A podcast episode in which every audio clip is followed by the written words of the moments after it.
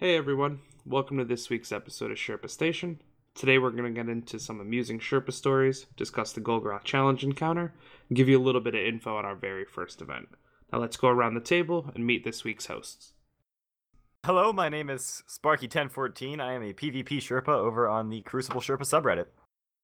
Hey guys, it's the Hard Tacos, and I'm a PV Sherpa over on Destiny Sherpa. And as for me, I'm Marf. You can find me as both a Sherpa and a moderator on the Destiny and Crucible Sherpa subreddits. So, Sparky, since the last time we all sat down to have a chat here, what's been going on in the world of Destiny for you? As always, I've been playing Trials on the weekend as a Sherpa. And I think this past weekend was probably one of my favorite weekends that I've done Sherping. Exodus Blue, I love the map. It's a very uh, shotgun and rush map instead of just sitting in the back, although you can sit in the field where you spawn. Uh, but I've had so many great experiences on this map. This past week, me and my co-Sherpa, who is not actually a Sherpa from the Reddit, but just one of my friends that was uh, helping out with my runs, we ran into a team in game one, and it was a game one ty- kind of team, uh, usually PVE people.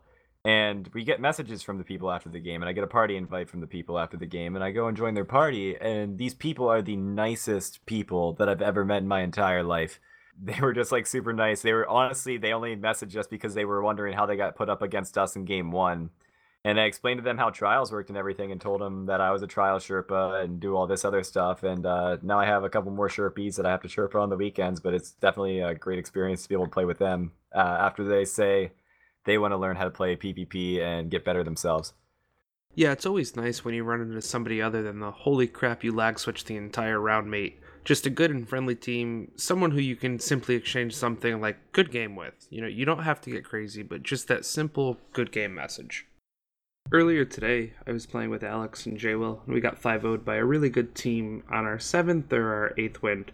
But they outplayed us, they outpositioned us, they really controlled and locked down the special areas. So after I sent them a good game message, and, you know, they replied back, Yeah, good game, looks like we got the better of you, best of luck, and hope to meet you again you know, it happens. It's really okay to lose in this game. I know some of us competitive PvP players can get a little frustrated with it, but it's all right to lose. And at the end of the day, we should be playing this game for fun. And friends make the game fun, don't they? And that's just it. How much has your friends list grown since you've become a Sherpa?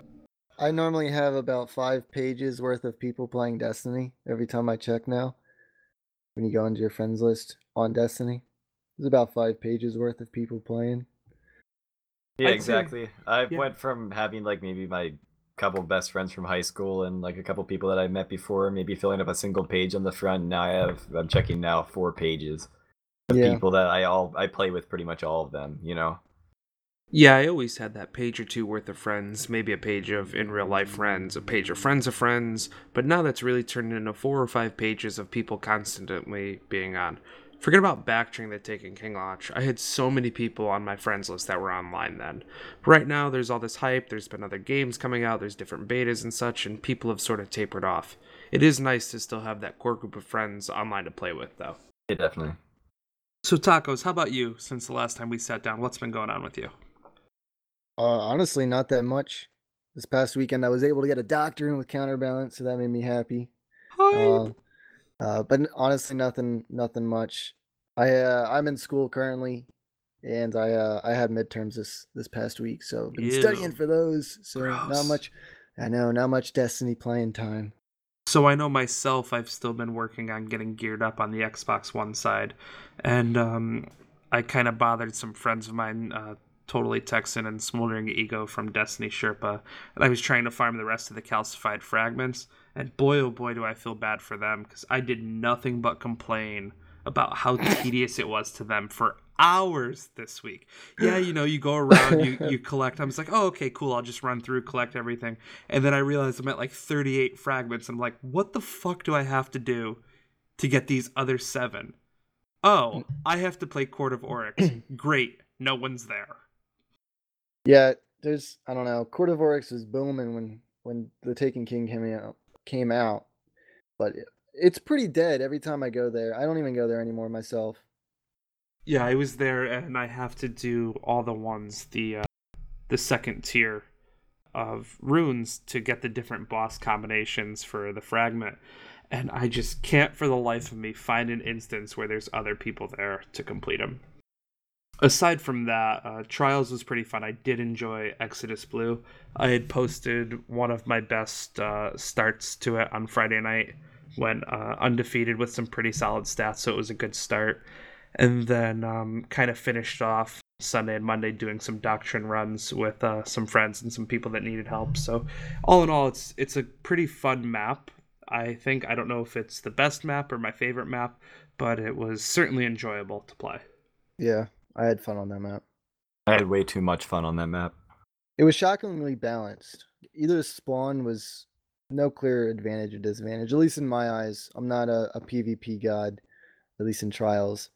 So I wouldn't really know if there was an advantage on either side, but for me, I thought it was pretty balanced. I played with some people that complained and preferred the outside spawn to the inside or ramp spawn. I don't know, I didn't see much of a difference myself. I don't know if it was matchmaking or if I didn't play against teams that exploited some sort of difference. You had your mid lane that you could snipe, you had the tunnel lane that you could snipe. Um, I really liked the train area if I was in uh, or a 1v3 a 2v3. I really like that train area. You can kind of funnel people to you. Right. The only part I didn't like about the map was that there was that long field on the one spawn that people could just sit back in. And In yeah, it made back. it easy to kill them, but they could hide in the trees and stuff. I had one game that I lost 5 4 that last weekend where there's apparently a ridge in in the the wall that Really? you can hide half your body behind and you can No see all the way up through tube No and I kidding. had no idea until I got sniped from there because I couldn't see the guy. And it's it's just little things like that that make a little bit of map uh, a little bit annoying, but it, as a whole, it's an awesome map. One of the funniest moments that I had was when we had the more inside spawn near the ramp, and the teammates would typically push into C building, looking down the tube, trying not to get sniped. But I would see people that would jump up on the top of the boxes outside of B area and be hard scoped on tube to the point where I could run around through the train, scope at them, and just sit there staring at them before I would pull the trigger while laughing to myself, saying, Hey guys, watch this. And, you know, then one or two of them's dead. The amount of hard scoping that went on around that tube was just unbelievable. Yeah, that tube was either a death trap for either person, the one hard scoping it or the one attempting to run down it. Perfect place for a fireball or a wombo combo up the tube. So, with us talking about what we've been doing over the past two weeks, I suppose we should probably touch on the the weekly updates that we got, and um, you know those uh, the updates to the content roadmap that we might be getting. The updates to the com or the updates to the updates on the content roadmap. You mean? Yes, the updates to the two updates to the they have a new Twitch studio, but we're getting a content roadmap. Oh my god, is this Inception? Updates within updates. Oh my god. It might be. So, did you guys check out the uh, the last two weekly updates? Uh, I looked at them. There wasn't much in it. Yeah, yeah. I mean, I agree with Tacos. There wasn't too much there for content, but it definitely like it, it was neat to see the studio thing that they're having going on. That's cool, but nothing there for content for us as as players. No, I mean, I I did quite enjoy getting a 320 Ghost in the Yep. mail. I, I like got that. uh I got the glitter one on Xbox and the chocolate one on PlayStation. So completionists that don't have both, I got them. Yeah, not on the same system. Scrub. yeah, what, I mean, maybe the chocolate one looks kind of like a piece of poop with a smile on it, but you know, like, a, like the poop emoji. Yeah, dude, that's exactly what it looks like, dude. That that's clearly what they base the design off of.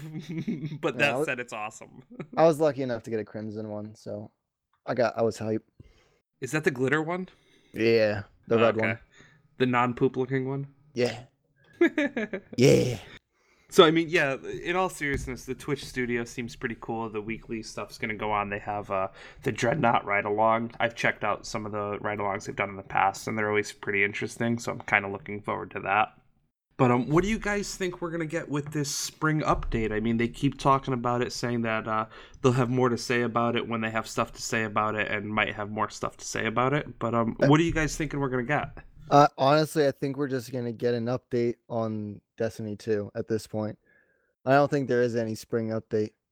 I think it's an update. eh, I'm just joking. it's just gonna be more updates.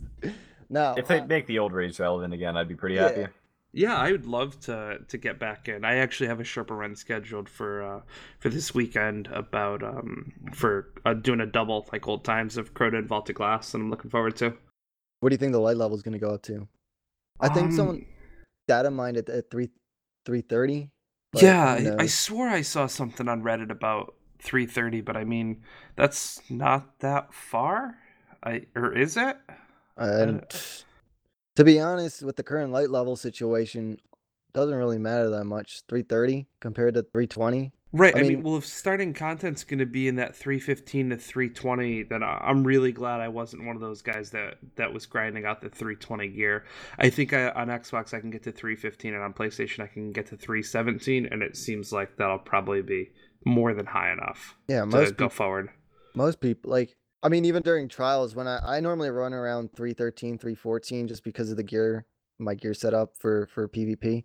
And it's not that big of a difference between the people that are a little bit higher, like at 317, 318, even 320. Might make a little bit of a difference, but in all seriousness, just that 10 light level doesn't make that big of a difference in the long run. So I hope it's not 330 that they're pushing it to. It's not like the leap from light level 30, 32 to 34 like it was in year one. Yeah, that was a pretty big jump in year one. I mean, when I have my icebreaker on in trials, I think I'm sitting at 295, and I don't have I seem to have any issue killing people Right. at 295 light. Yeah. I think with my full gear, I think I'm somewhere around that 314 light level. Yeah, if they push it up to something like I think 350 would be nice. But I don't know if they're going to go that high. Next, we're going to go through and talk about some of our stories from Sherpa runs. We've done enough runs where funny situations tend to pop up. Let's start off with you first, Sparky. Yeah, for sure. Uh, when I first started Sherping PvP, I was not a very great player. I was a good player, but I wasn't at the level I'm at now. And my first Sherpy, his name's Cyphane1. Shout out to Cyphane if you're out there listening to this. We were running Gauntlet. Not him and I, but me and my buddy Rainbow and I were running Gauntlet when Gauntlet was the free game of the month for PlayStation. And we're just streaming that for poops and giggles because that's what we did at the time. We just streamed for the sake of streaming. Back then, when we're streaming, we shooting the little arrows. Rainbow Mage, which is my buddy, is, throwing his uh his wizardry around in Gauntlet. And Cyphane stops by my chat and starts chatting us up about how much he likes Gauntlet as well. And I asked him if he was from the Sherpa sub, and he said he was. And we started talking about everything about Destiny, about Gauntlet, about just like college life because I'm in college right now.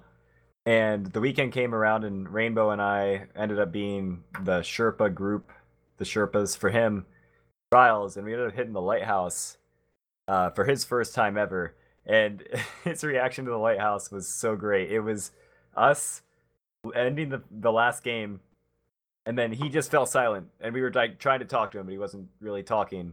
And then left our fire team, just just left our fire team and went to the lighthouse by himself because I could tell because I could see him on my friends list go to the lighthouse and still in the party, so we don't know like what's going on. He's just completely silent, and we're going and we're resetting our cards and stuff because we were done for the night. We're just resetting them so we don't have to worry about it the next day, and just left him there. And we left the party and everything. We got off, and we come back the other day and a couple days later, and Cyphane joins our party and he's telling us like yeah i just sat in the lighthouse for like an hour in complete silence just in front of the chest without pulling it and we got so much thanks from him for that run and i still run with him he's actually in our clan now and he's a super fun guy to play with I would probably do the same thing, man. I'd probably sit there for an hour. I remember my first time in the lighthouse. I, I did. I did the same thing. I explored every inch of it. I sat there just like sitting in the chest, like, holy shit, I got to the lighthouse. This is cool. I, I can't say the same, but I'm sure it's amazing there. Oh, we can get you there. We can Just teach get you. a playstation i'll help you out We we can teach you the tools of the trade. And by tools of the trade, I mean how to survive lag and shoot the faces. Dude, I know how to shoot the faces. yeah, black Sometimes it's- faces dude Sometimes it's just my face though that I shoot. super simulant i'm guessing Yeah.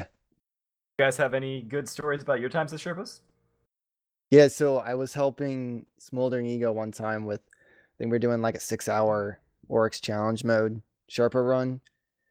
We were just running through uh, people through uh, one after the other. And we're on like our third hour or something like that at this point. And uh, everything's going well. We're getting, we're on, we're on the last run. All four orbs are down. And uh, we go to detonate. And there I go. I'm running to detonate. I'm stepping in there. I'm standing there.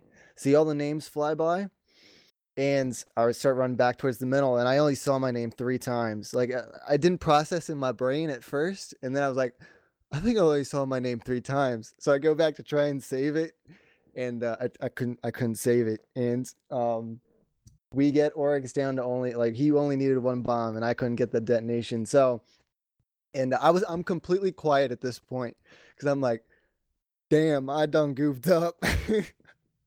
and uh, everybody's like, how do we not get him? He's got he's got like a sliver of health left, and I'm just sitting there face palming myself, like, oh, I'm gonna have to speak up. I'm gonna have to say I goofed up. And uh, now, uh, Smoldering Ego and I have the the inside joke of the three tacos because I've only I only detonate three t- uh, three bombs during challenge mode now, and that was during a Sherpa run. So, uh, yeah, I'm a so professional. We start, so we should start calling you Triple Tacos.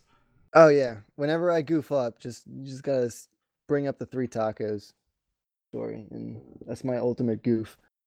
We're not perfect, even though ego pretends he is. He sure does pretend to be perfect. We'll get uh we'll get to him a little bit later in the show, guys. You can hear uh the perfection just spewing out of his voice when he mm-hmm. talks. Mm-hmm. We won't tell him that's a thing. But we'll leave that in. How about you, Marv? Do you have any fun stories uh, as a Sherpa? Oh well, there's always a bunch. I mean, you guys both kind of went with a funny thing. I'm gonna. I guess there's some humor in it, but back when I had started PVE Sherping, I used to do double runs. I would take people in through Vault and Crota at the same time. You know, a group a group of four or five, depending on how uh, how fun I was feeling that night. We had one guy, no one ever spoke up for the relic or the sword or anything like that. Nobody ever spoke up for those roles. I always wanted to teach someone how to sword, how to use the relic for a Templar and at Atheon and whatnot. No one ever wanted it. So we're at we're at Crota and um, I'm asked, you know, who wants to do the sword? We I always started with Crota because it was a little shorter, a little quicker, and I could kind of gauge the group to see how uh, Vault was going to go. And uh, we have Jaster, Jaster's in. He said, "You know what? I'd love to run the sword." He was a Titan. I did the hunter, the whole blade dance thing, the invis, the backstab, you know, the blink strike. It was really easy. Doesn't get much easier than that. I'm like, "All right, dude. I will take you through this. This is you're. I'm gonna show you what I do. It's completely different. I'll do it without the blink strike, but uh, this is gonna be the tactic." Spent about 20 minutes going through it. Uh, everyone at the group kind of followed around. We did a nice big walkthrough. And um, he's like, all right, I think I'm ready. So, okay, sure. Go through it, clear the room, get the sword, jumps up there, bang, bang, three hits, goes off to the side. We drop him again, bang, three hits. Comes inside, we all rotate, Crota rotates. We go through the whole thing our first try without a hiccup with someone running sword that has never even looked at it or knew what they were getting into before without a bat, without the blink of an eye. Just completely takes Crota down first try. I was completely shocked. So not only does he do that, but we go into the Vault of Glass, and he says, Sure, I'll get the relic at Templar, no big deal. First try. Go through the puzzle, go through the maze, jumping puzzle, everything first try. Picks up the relic and gatekeeper, goes in a portal, out without a bat, nothing to look at. He's just going through mopping stuff up. Get to Atheon, picks up the teleported, picks up the relic, first try, out without a snap everything that we continued to do that night, he just picked up and knocked it out first try. I think we did both raids in like an hour and 15 minutes. I don't even know if we could do that now with a group of Sherpas because someone is bound to screw something up. But yeah, there's a custom command in my chat about Jaster. It just says he's OP, don't even ask. uh, was it Friday? Was it first try Friday? It had to have been first try Friday, man. No matter what this guy did, it turned to gold. He's freaking Midas. That's crazy, dude. Yeah, you did. I, you completed two raids in the normal time it takes me to get someone across the jumping ship puzzle. that or the wall of dicks. Oh, yeah. The wall of dicks. But, you know, it- to be honest, the wall of dicks actually isn't the harder part. It's just that first jumping puzzle. I'm not getting into it. Too many emotions. I remember doing it on hard one. Oh my god, guys, there's no platform. What are we gonna do? We're gonna be here for hours. The first time I went through the raid when it first came out, I didn't know there was a platform there, so I did it the first time anyway. Like obviously, it took us like a hundred tries to get across the first time the raid came out because like nobody knew where the ships were. And I had like my little paper out, piece of paper. I'm drawing the ship patterns. I'm drawing all this stuff on here. I'm like, well, this one comes from the right. This one comes from the right from the right, and then it goes to the left to the left. We gotta Oh hop on that one when this one disappears. Oh shit! There's a different ship. Where'd that one come from? And then you just like had to redo the map. And you just keep going through it every time. And it Your took us like uh, an hour and a half to get through the jumping puzzle because we had no idea how what it looked like. And then we get past that, and then we find out there's another ship on the other side, and we thought it was gonna be a whole nother seven different ships that you have to jump on. but It oh my god, just go through the, the, thing. ship on the other side. We didn't notice the buttons, so you had a team of us. We were we were all mods from oh. Destiny Oh. Sherpa, so we had six of us there. We none of us noticed the buttons. We all jump on the ship, and the glass completely knocks us off one at a time, and we're we're freaking So- out. We had no idea what was going on the first time that we ran through that. I, I did something very similar to what you did, except we we were going for the hidden chest. We didn't know how to open in the hidden chest. We just knew how to get there. So all six of us went to the hidden chest door, and then we're like, "How the fuck do we open this thing?" And like, what do we do now? and yeah, uh, two of us had to leave because you can't you can't kill yourself and then go back. So right, you had, you so you had just to stuck. leave, and then we had to do the ship jumping puzzle again as people who had like maybe ran it twice. So yeah, it took us about almost two and a half hours to get out of the ship jumping puzzle. First couple, the it was like the second time we ran the raid, the third time maybe. one thing that I had going for me is even though it was all year con- year two content, I always kept my Mida and my bones on. So from the jump, I see like the ships and the jumping puzzle. After two tries, I'm like, nope, I got this. Bones and Mida, it, it really helped. I didn't know the pattern or have a clue what I was doing, but I had an extra jump on my way falling down. Yeah, bones helps a lot. Always some good stories to be told uh, around the Sherpa campfire, that's for sure. Does it really have to be a campfire? I heard that's bad for the environment. So this week we have been blessed with a lovely map of Bannerfall. How does that make you feel, Sparky? I think your definition of lovely is an awful definition for this map. Why is that? I feel like the map this week is really, really campy. I, I know last time the map was around, it, everybody was so happy about it because it was the first one of year year one. But this time, playing a couple cards earlier today, people drag out Cap Zone and they also just sit inside and they will not come out to peek until you come in. And it's just not a fun map right now for for me at least. I noticed a lot of people were camping A and C rooms. I, I saw that quite a bit in the card that I just played. Yeah, definitely. And people that just sitting there with their max range conspiracy theories and stuff and just won't come out and then they blink on top of you and all that kind of jazz and Yeah. wombo combo. It's just not a enjoyable map for me at least. It is I is will balanced. It is balanced. Yes, I'm I, not I like the that. symmetry. It's a very balanced map, but it is not very I don't know. I will say It's not varied in its distances. a couple things we saw were teams that camped their initial spawn area. It was really easy to converge on them, get a pick, and put them in a really tough spot. That being said, there was one match where we were playing a, a really high skilled team, and they pushed quite aggressively, and it forced us to play our spawn. And until we switched our strategy, which was too little too late, we were caught in our spawn, usually getting picked either from straight across, from outside, a flank, whatever it was. But staying in that initial spawn area against a well coordinated team seemed like a quick way to lose. I know being indecisive on this map is also a big uh, issue when you're playing either passively or aggressively and you can't decide which one you want to play. Jake X and I, another Sherpa over at the Destiny Sherpa or Crucible Sherpa, uh, were playing a card earlier today where we kind of sat in the middle. We weren't playing aggressive, push, push, push, but we also weren't playing passive where we were waiting for them to come to us, and we got caught in the middle so many times. And getting caught in the middle in Bannerfall is not a thing you want to do because there's no cover out there in the mid. No, if you're out by the planter box between there and the heavy tree, you are you are in absolutely a very very vulnerable spot. Yeah, exactly. What kind of loadout have you been rocking this week?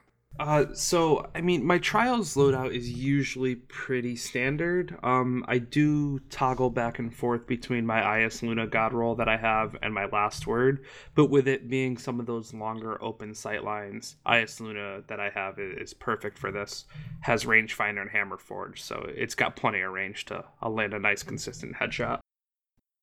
Yeah, I'm still running my regular multi-tool setup. Uh, I'm running the multi-tool on the Thesan this week again. Uh, it's not working as well as was last week on Exodus Blue. That map was tailored towards fusion rifles, so uh, this week I'm having a little bit less success. But I think as I get to know the map a little bit better, I'm definitely going to start uh, playing a lot better as well. Uh, I know that a lot of people snipe and they will hard scope those entrances to the mid area, Mhm. such as the top top room and low entrance near the uh, market Yep. both sides. Uh, I haven't seen a lot of people go on the outside special, the outside of See- the map. I honestly haven't. I don't know why. See, and that's one area that can be it can be a really strong place to flank from. One thing with this map is it is kind of a bigger map, even though a lot of stuff takes place around that Spark and B tree area. But there is a lot of room to stay off radar. So if you have a team engaged in the middle area by B, if you have someone sneak out wide through the back hallway to the tree area, you can usually get that snipe off from a, a really tough angle and immediately have a team down while having that sniper overwatch. Oh yeah, if they're definitely fighting stuff out on planter, uh, the tree planter in inside heavy, and you have somebody go around the outside, that's far enough away that they won't show up on the radar, and you can kind of just multi-tool or snipe right through the the middle there. And I know So- teams have done that to me personally, and I don't I don't like it at all uh, because I die. It's a good strategy. Yeah. and uh, it's just it, it is a big map, but it's a lot of small spaces. I guess would be my best definition, best description of it. So you're a fusion rifle guy. What do you think of the Trials fusion rifle? I'll have to let you know after this week. I don't have one. Ah. So to me it seemed like I'm not a fusion rifle guy. I'm not very well versed in them. I took a quick peek at the one that I got and it seemed to have rather high impact and kind of that mid-range range and stability perks. I didn't I honestly didn't even look at the roll that I got on it because I was just trying to finish out the card. But um I don't know if it had any range boosting perks or stability perks or anything like that, but it seemed to be uh more in the higher impact I know arch, archetype. fusion rifle itself is is solid. You don't have high base stability, but it does have brace frame as an option. As always, it's always one of the mid perk trees. You got brace frame, quick draw, and injection mold. Okay. Wouldn't run injection mold over brace frame. Brace frame literally gives you bonus stability for just one less magazine size, so it's not that big of a hit. And I think that holds six or five. Yeah, it holds five already, so it goes down to four. Uh, it is a five out of seven fusion rifle as well, so it requires five out of the seven bolts to hit. So it's just like the Thesan or the Long Far Gone. So then it sounds It's like it's in that gun. archetype that you typically like, because I know you you run the Thesan mostly, right? Yep, I usually run the Thesan. It's a solid gun. This one is solid as well. It just doesn't have the base stability uh, that the Thesan has. So you're pretty much going to have to go with brace frame for your mid perk tree. Okay, so I know we talked that it was uh, a little campy. There were some good ways to lock people down in their initial spawn. You know, we said that uh, being out in the middle by planter box or outside heavy tree left you really exposed. Is there anything else that you saw this weekend with uh, with regards to map strategy that was uh, pretty important? I know a lot of people think they're safe up in the market top rooms. I can guarantee you, you are not. That is the worst place to be. I see people run away and they're in a 1v3 and they go to top market room, and that is not the place to be. I think there's four entrances on each.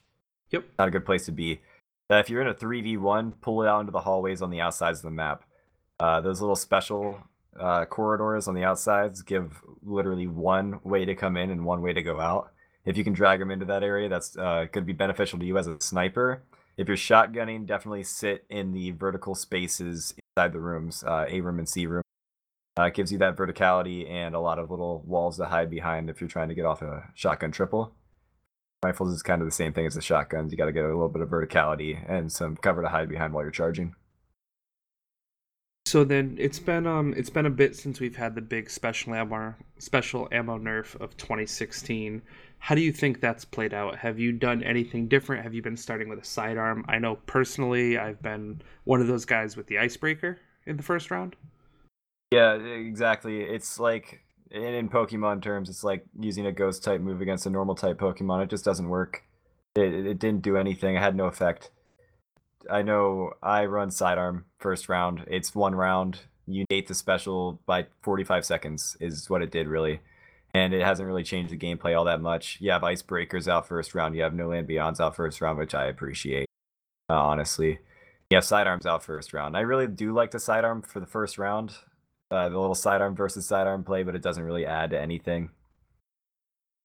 I will say we ran into one really good team earlier today. They pushed us quite aggressively off the first round with their primaries, and we kind of weren't expecting it. And uh, got us into a 3v1 and was able to collect all the special. And it kind of snowballed from there. We, we kept being down and down, and you know, no sniper ammo to challenge, and we eventually ended up losing. I don't want to blame it on the special because we were there was many other things that went wrong. We were out positioned, outplayed. There was a lot of stuff but the not being able to get to special really hurt.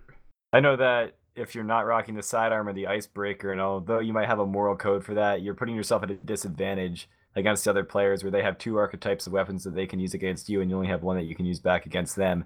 And not only that, if you're not picking up special that first round, now you don't have the special, and they have their preferred loadout right off the bat for second round. Uh, so I haven't looked at the map at all this week. Um, and which which heavy should you go for? Should you go by tree or should you go up towards uh I don't even know the callouts for this map, but uh up in the up in the center by beat spawn. My personal favorite is the inner heavy. Whether you're a sniper shotgun or fusion rifle sidearm or primary user, for some reason you have a sword hilt out.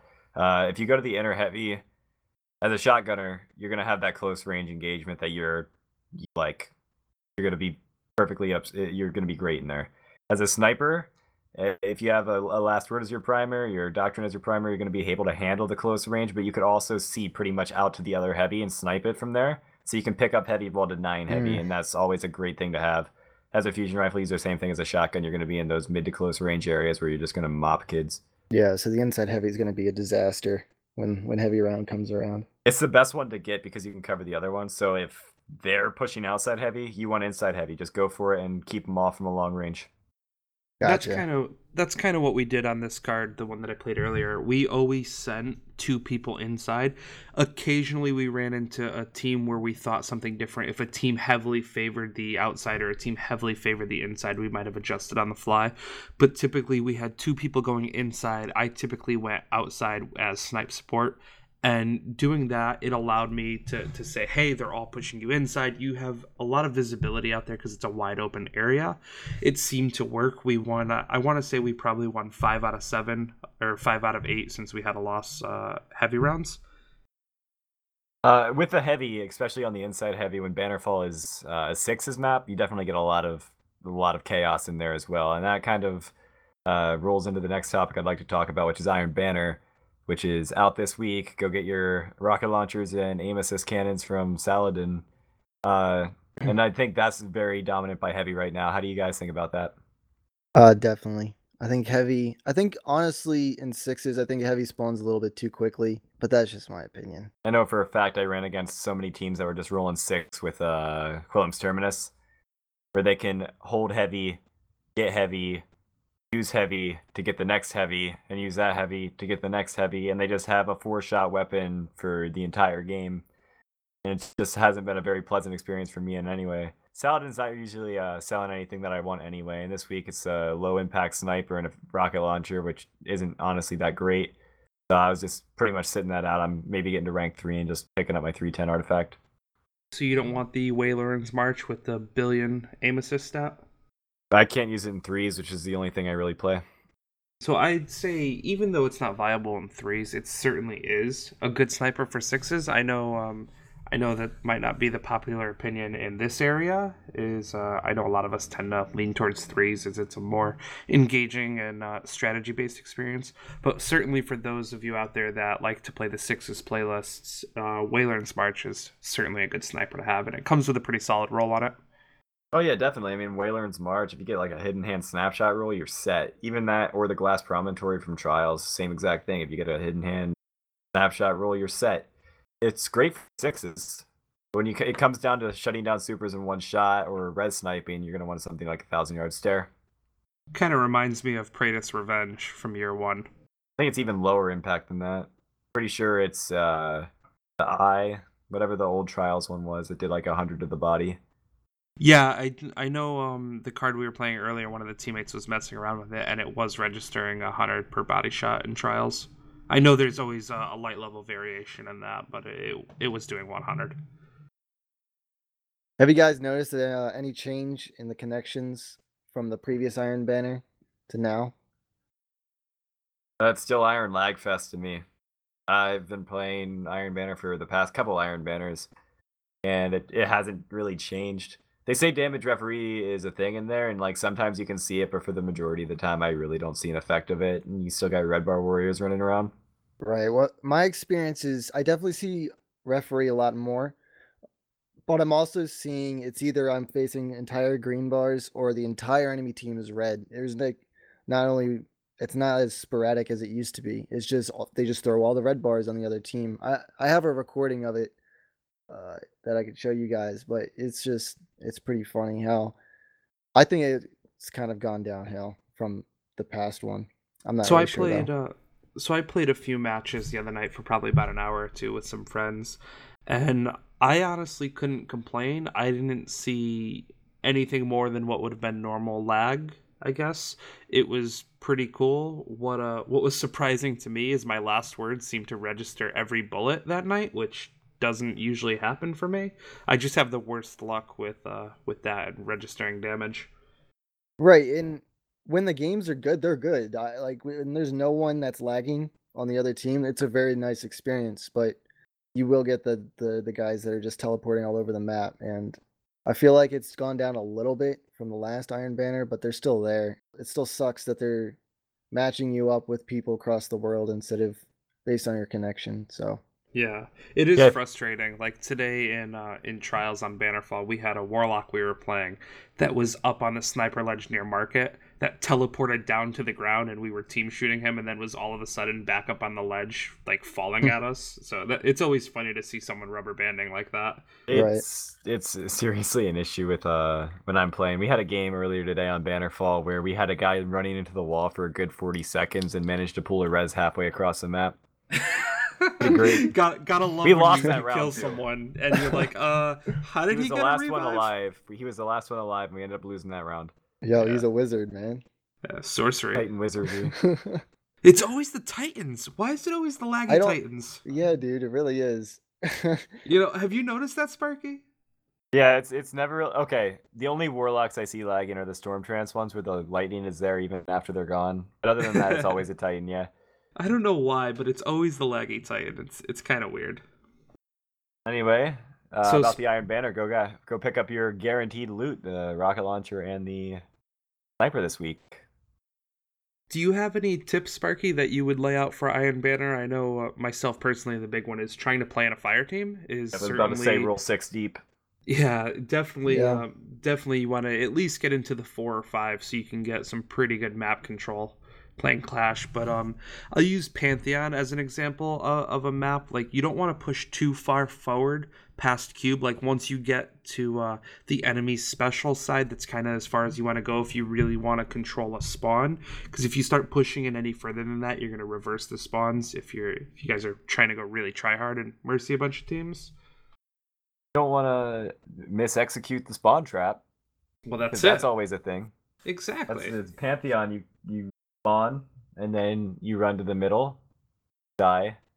You spawn, run to the middle, you die. And the only way to break that is to use your coordinately coordinate your supers to push them back into their spawn. But usually that takes a little bit because you have to charge those when you're getting slaughtered. and spawn trap them. I definitely feel like the spawn trapping in this game, or like the camping in general, is is outrageous. This Iron Banner. I don't know if it's just me. It's I- I- Clash. Yeah. Yeah, it's the the no control points to go through. It just people get a little skittish in my opinion and kind of just like to sit back and and hang out whereas you know you need that push to be if if you only have your one point in a control iron banner match and you're pushed back into your spawn around that you know it's kind of tough whereas uh, you have that b cap point to push which kind of evens things out and gets a little more action this week we have two guests here to talk about the Golgoroth challenge mode that we have coming up this week. Uh, guys, Karma and Ego, please introduce yourselves. Hi, I'm Smoldering Ego. I'm a moderator over on the Destiny Sherpa subreddit. Hi guys, I'm Irish Karma on the PS4 side. I'm a moderator of Destiny Sherpas. Would one of you guys like to start off by just giving us a brief recap of what the challenge mode actually entails, what the specific challenge is? So when we have this Golgoroth challenge, guys, uh, it's basically and can be the same fight. It could be the normal one orb strategy. It could be the normal two orb strategy. The real kicker and the difference is usually people tend to have one gaze holder and five people doing the DPS. After the DPS phase, everyone goes back, rinse and repeat. That's perfect. That still can be done. But the little caveat here is you have to pass Golgoroth's gaze between all six members of your fire team after the DPS phase. So the first guy grabs it as normal, you hop into the pool, you do the DPS. You have to pass it before he loses his focus on the original gaze holder. So each person goes up, shoots him in the back, whatever way possible, shoots him in the back, takes the gaze, and passes it through all six members. At the last time when the sixth person takes it, Golgoroth actually has a limited amount of times you can take his gaze and have him focus on you, and that number just happens to be six. So after that sixth person gets it, you kind of know that it's complete because you can't shoot his back anymore. His back physically closes up and it will not reopen. So, guys, I would love to hear your thoughts and strategies that you guys use for the Golgoroth challenge encounter. Well, I find it's very beneficial to shoot him.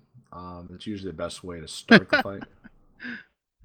Yeah, it's usually the way where you want to start off with. Um, well, I like to start off with uh, splitting teams into evens and odds right from the start. Uh, odds go onto the left hand side when you first walk through the door. Evens on the right hand side when you first walk through the door.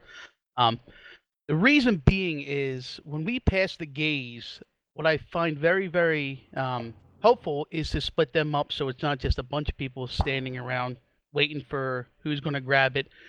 And what I ran into before in the past is people have issues when there's a bunch of them there of whose turn it actually is, even though they have a number. Splitting them up into two teams of three, the odds left, evens right, kind of, kind of keeps them away from each other and kind of simplifies whose whose turn it is. when you start passing the gaze back and forth, do you do the method where you have them stand and shoot the orbs, or do you have the method where they're running around the room to so they avoid the orbs without having to actually damage them? So I I kind of figured out after being a Sherpa for so long and helping out so many groups that people's instant reaction uh, when something's shooting at them and they think that they're going to die is to run away. So I kind of make it as comfortable as possible for people, and I recommend it as well too. Is your natural inclination is to is to run away. So as soon as he they shoot the back, I have them run down the closest throwaway. And what I mean by throwaway is is where all those ads come at you, uh, right before the DPS phase shoot his back, and then what they do is they run around that throwaway all the way down by the front hand door, naturally turning uh, Golgoroth's back to the next people in line.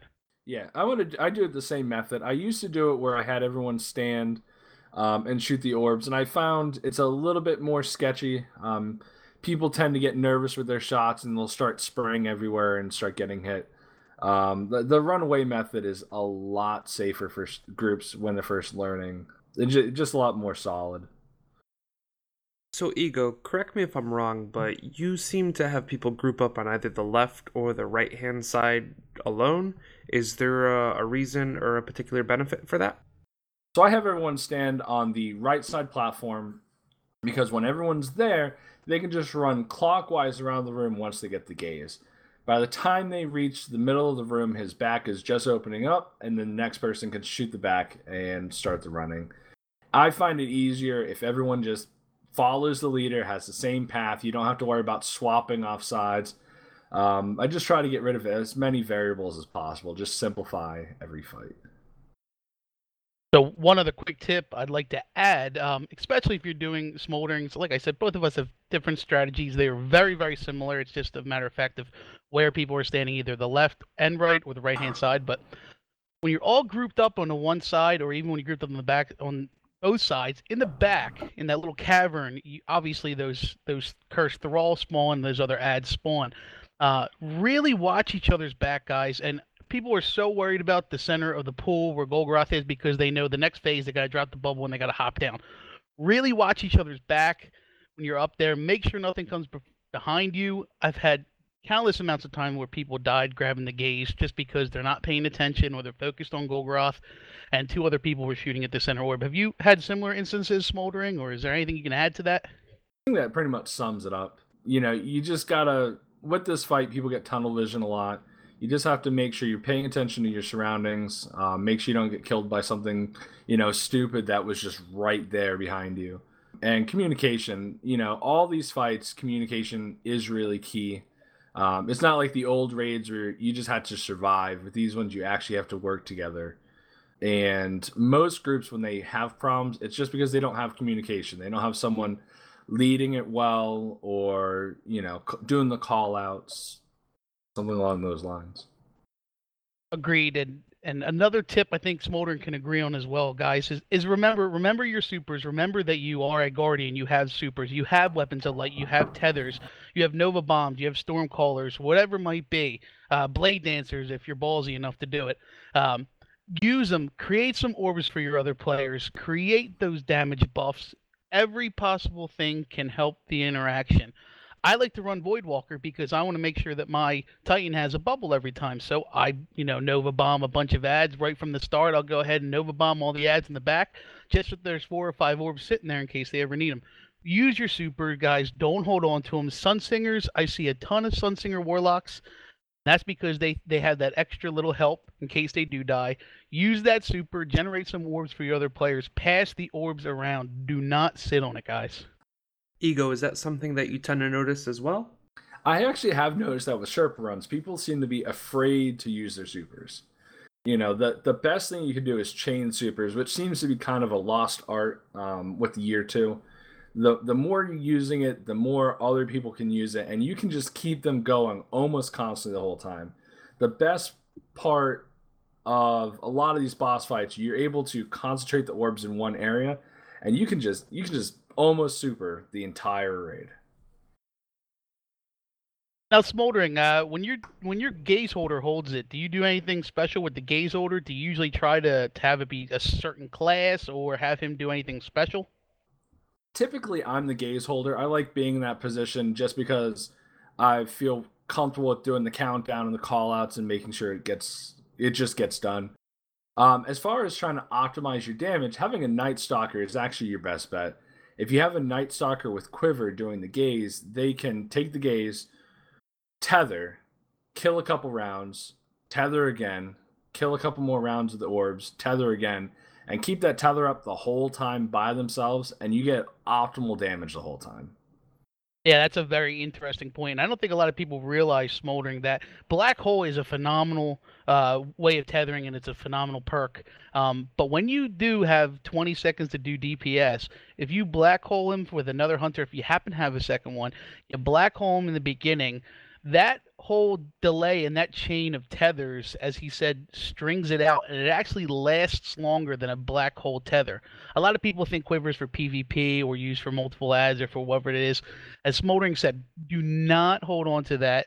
Make sure if you have two hunters, try to have someone use quiver, and specifically the gaze holder, because guys, remember you want to do the most amount of DPS as possible in the bubble. You don't want a guy hopping in and out of a bubble or popping you know, a, a, tether every five seconds because he's doing it. That's a wasted DPS. You're doing about a hundred thousand points per hit with it with the you know a high impact sniper. Um, and for the for the Titan bubble, um, there's one main method everyone uses, which is you're gonna hop in the pit right right when you're ready to um, get the gaze and drop the orb. The Titan drops in, puts the bubble down. The gaze holder uses their heavy, knocks down the orb, takes the gaze, and you run. I found if you have a Titan that's not comfortable with jumping in there and pop putting up his bubble without getting shot by Golgoroth, another method you could do is have everyone group up behind the uh, the support beam, right near where the gaze holder is going to be, right over by the boxes, and you have everyone focus fire in the orb, drop the orb, and as soon as that orb drops, pop your bubble outside right where the group is. So everyone will get the weapons light and then they can hop in and immediately start doing damage. Karma, you do the method where they where the Titan goes in and everyone meets down at the bottom, correct? Yes, every time we have a Titan, I, I, always suggest that we do that. What happens is obviously you weaken the orb, the Titan drops down into the pool, right down where that little dip is, where the cursed thrall spawn spawn behind you guys. He pops a bubble, everyone congregates in the bubble. You take down that last orb, then you take the gaze, and you just walk out into the damage phase. Um, if there's not a Titan, uh, what we usually do is we kind of have someone be the bait, and uh, usually that person's me and what happens is on the right hand side, right about in the middle of that throwaway I talked about, little gap. And remember, guys, Golgoroth focuses on whoever is the closest person to him in plain sight. So if you are the closest person to him and you're behind a wall, he will not look at you. If you are shooting him with rockets, grenades, whatever you want to shoot at him, he's not going to look at you. So we kind of distract him by having on that right hand side where it's nice and close to Golgoroth, a guy who kind of pops out, puts a couple shots into him, and it turns Golgoroth's back to normally where people take the gaze is the, the back left corner. And you know, as soon as it's taken, everyone hops in and does DPS that way. I just want to recommend one more thing, guys. Listen, especially if you're doing with bug groups and you pick up groups, don't be Leroy Jenkins. And what I mean by that, guys, is when you're killing ads and you're killing thralls before the DPS phase, please don't run up all the way up there. Please don't run up, say you're low on ammo because you have four sniper shots. Don't go up there and get ammo when the ads are spawning. I've I've had to wipe countless amounts of time because somebody has three sniper shots and they see two green boxes up there when the ads are still coming. Guys, there's plenty of time after you killed the ads to collect ammo, gather yourself, to then begin the DPS phase. Usually, I see people die on Golgoroth by too many deaths or during the challenge mode just because somebody died during the passing phases. Uh, I, have rarely seen during Golgoroth challenge mode where he reached the enrage timer. You have time. Don't be like I said, Leroy Jenkins. Don't go out there, all John Wayne, trying to kill everyone yourself. Team shot. Let them funnel in down the fatal funnel, and take them out that way. No, man, I got this. I'm gonna solo it. You guys just hang back. I'm, I'm just gonna go up and kill everything. Or my or my favorite smoldering is when the Stormcaller pops his super right in the beginning. His Stormcaller runs out in the last round of adepts and and uh, ads come out and kill him. It's it's humorous every time. you know, uh, if I don't have, I, I've do I've done a couple, I've done a ton of these challenge runs, and every so often I have the unlucky run where I don't have any hunters at all. And you know it's one or two titans and a whole bunch of warlocks. And we don't have any way to generate enough orbs to keep that weapons light up every time. So i end up having to do the storm caller where you j- just kind of pop storm caller run up and pray that you don't die. And it, it's really it's a crapshoot every single time. You just really want to stay back stay safe. It, it's it's not it's almost always not worth it yeah, so when you said Stormcall, you actually kind of reminded me of something. I was, I was actually interested to get your take on it. You go, uh, during the taken round, so guys, for those of you don't know, about 20 to 20% of his health, 25%, some people say, uh, of his health, it starts a taken phase, in which taken spawn instead of the regular adepts and acolytes and thrall. Uh, what do you do during them for ad control? Do you have somebody focused, or, or what's your point of attack when the act when the um sorry the taken come? Um, I, I do it one of two ways. I generally do Stormcaller first. If I have a Stormcaller, I will have them basically that last time hop down and just stay back, stay away from the group so they can see everything coming at the group and just burn all the ads down. Um, that's usually my first option. If I don't have a storm caller, or depending on the group damage, sometimes I find it better to do a Night Stalker tether in the middle, in between the boss and the group, um, it's a far enough range that you can get you you can tether all the taken that come, and you just have to have the Night Stalker focus on the ads a little bit, and then they can start shooting the boss in between. Um, it is priority to kill the taken, make sure they don't damage the group, but you you can get a little bit more damage on the boss that way. Yeah, I, I fully agree. Fully agree. And with more damage on the boss, I know we talked about on Golgoroth. I know we talked about a, a Titan with weapons of light. Um, if we have multiple Titans and your your your group happens to be blessed with three Titans or even two in that case, um, I like to have one Titan go uh, hammers if he can, for two reasons. One, it's great for the taken round because he does he regains his health. He can literally stand right in where all the thralls are and just keep hammering things. And the other one is his melee actually has a perk where if you punch Golgoroth's kneecap, it'll actually do damage, not damage to him, I'm sorry, but it actually creates a damage buff. Now that does not stack with Tether and it cancels each other out. So if you have hunters, I'd recommend just doing the Tether. But if you don't have any hunters like Ego was talking about and you just have Titans and you have Warlocks, don't forget about that fist. Um, uh, the name of the perk is slipping my mind. I apologize. But melting point. Melting point. Thank you. Yes, melt, melting point. I think it's uh, last column, second row. Uh, you can. I'm sorry, not last column, second row. Fourth column, second row. But you can melee him right in the kneecap. You'll see him glow orange, and it's a little bit shorter than a tether, but it does still add that damage buff. Again, that's if you have multiple titans. Yeah, and especially with the challenge mode, you have to have someone break off at about eight to well six to eight seconds, depending on how uh, how confident they are in their their skill of getting the gaze. But as they're running by, if you don't have a tether active for that last few seconds, run by, punch him, continue up and take the gaze, and for those last six seconds, you'll get the the fifty percent damage boost from melting points. It's pretty sweet. It's interesting you say that because that's a great point, and uh, I'm more interested in that last six seconds. So I've had a lot of groups lose out on DPS for a number of reasons, but one of the reasons I find, and for some reason I, I, I can't fathom why people do this, but Guys, stay in and do DPS the entire time. When number two hops out, I see a lot of people hop out of the bubble because they're, or I'm sorry, out of the pool because they're so focused on getting to their spot and getting ready and ready to pass the gaze. Guys, you have time. Remember, you have a time limit, but it's so long. You have the time to collect yourself. Stay in the pool until the timer's gone. I actually tell people to stay in the pool and keep shooting Golgoroth until you literally can't shoot Golgoroth anymore because his back's to you then go to your spot, then take the gaze, then go. So, Karma and Smoldering Ego, thank you very much for taking the time to come out and talk to us. Where can people find you guys on the internet? Of course, you guys can find me on PS4, Irish Karma 21. You can look me up and watch me on Twitch, Irish Karma. And you can find me on Destiny Sherpa subreddit, You're Falling Behind. You can find me on the Destiny Sherpa subreddit under Smoldering Ego. You can find me on Xbox as Smoldering Ego, and you can find me on Twitch as Smoldering Ego. I'd now like to tell you guys a little bit about our first Sherpa Station event that we have planned. On Saturday, March 5th at 7 p.m. Eastern and midnight GMT, we are going to be running a Golgoroth Challenge Mode event. This event is going to be our very first event, and it's also going to be a cross console event. We are going to be running on both Xbox One and PlayStation 4 that night. In the show notes below, there will be a list to a Google form where you can give us some basic info about yourself.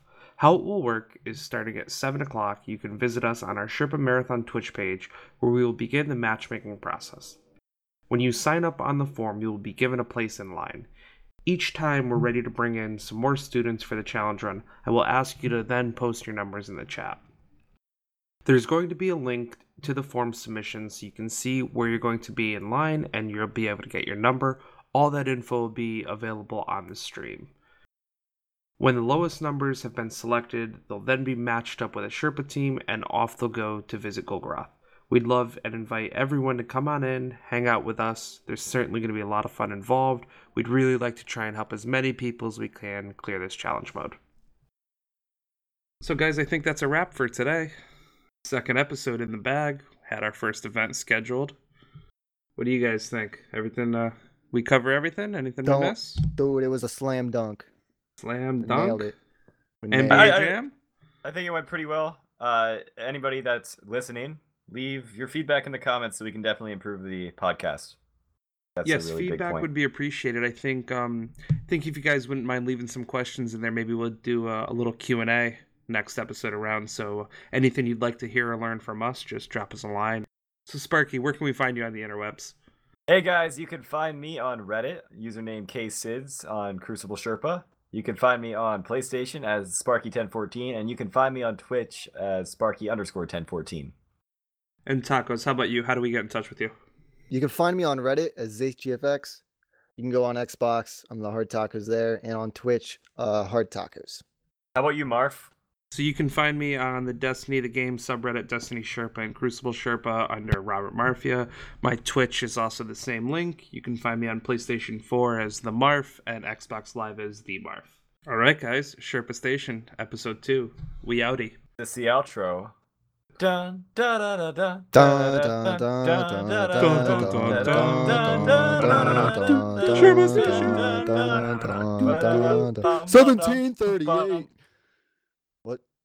Did I hear Star Wars?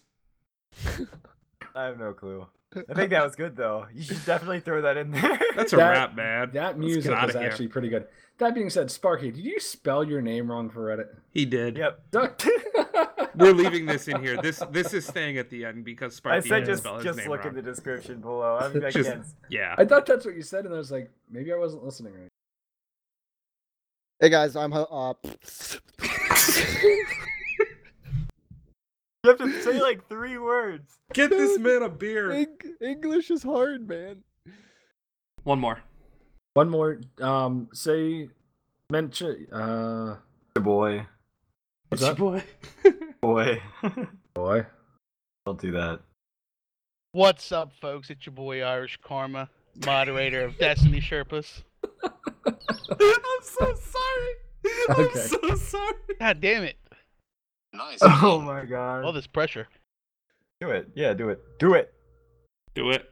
So uh the podcast is gonna be about 20 minutes. So if you guys don't mind talking about random shit for like 25 minutes, we'd appreciate it, just so we can fill out the episode.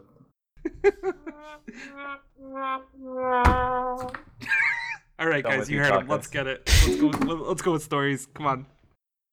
Go tacos. Yeah, baby.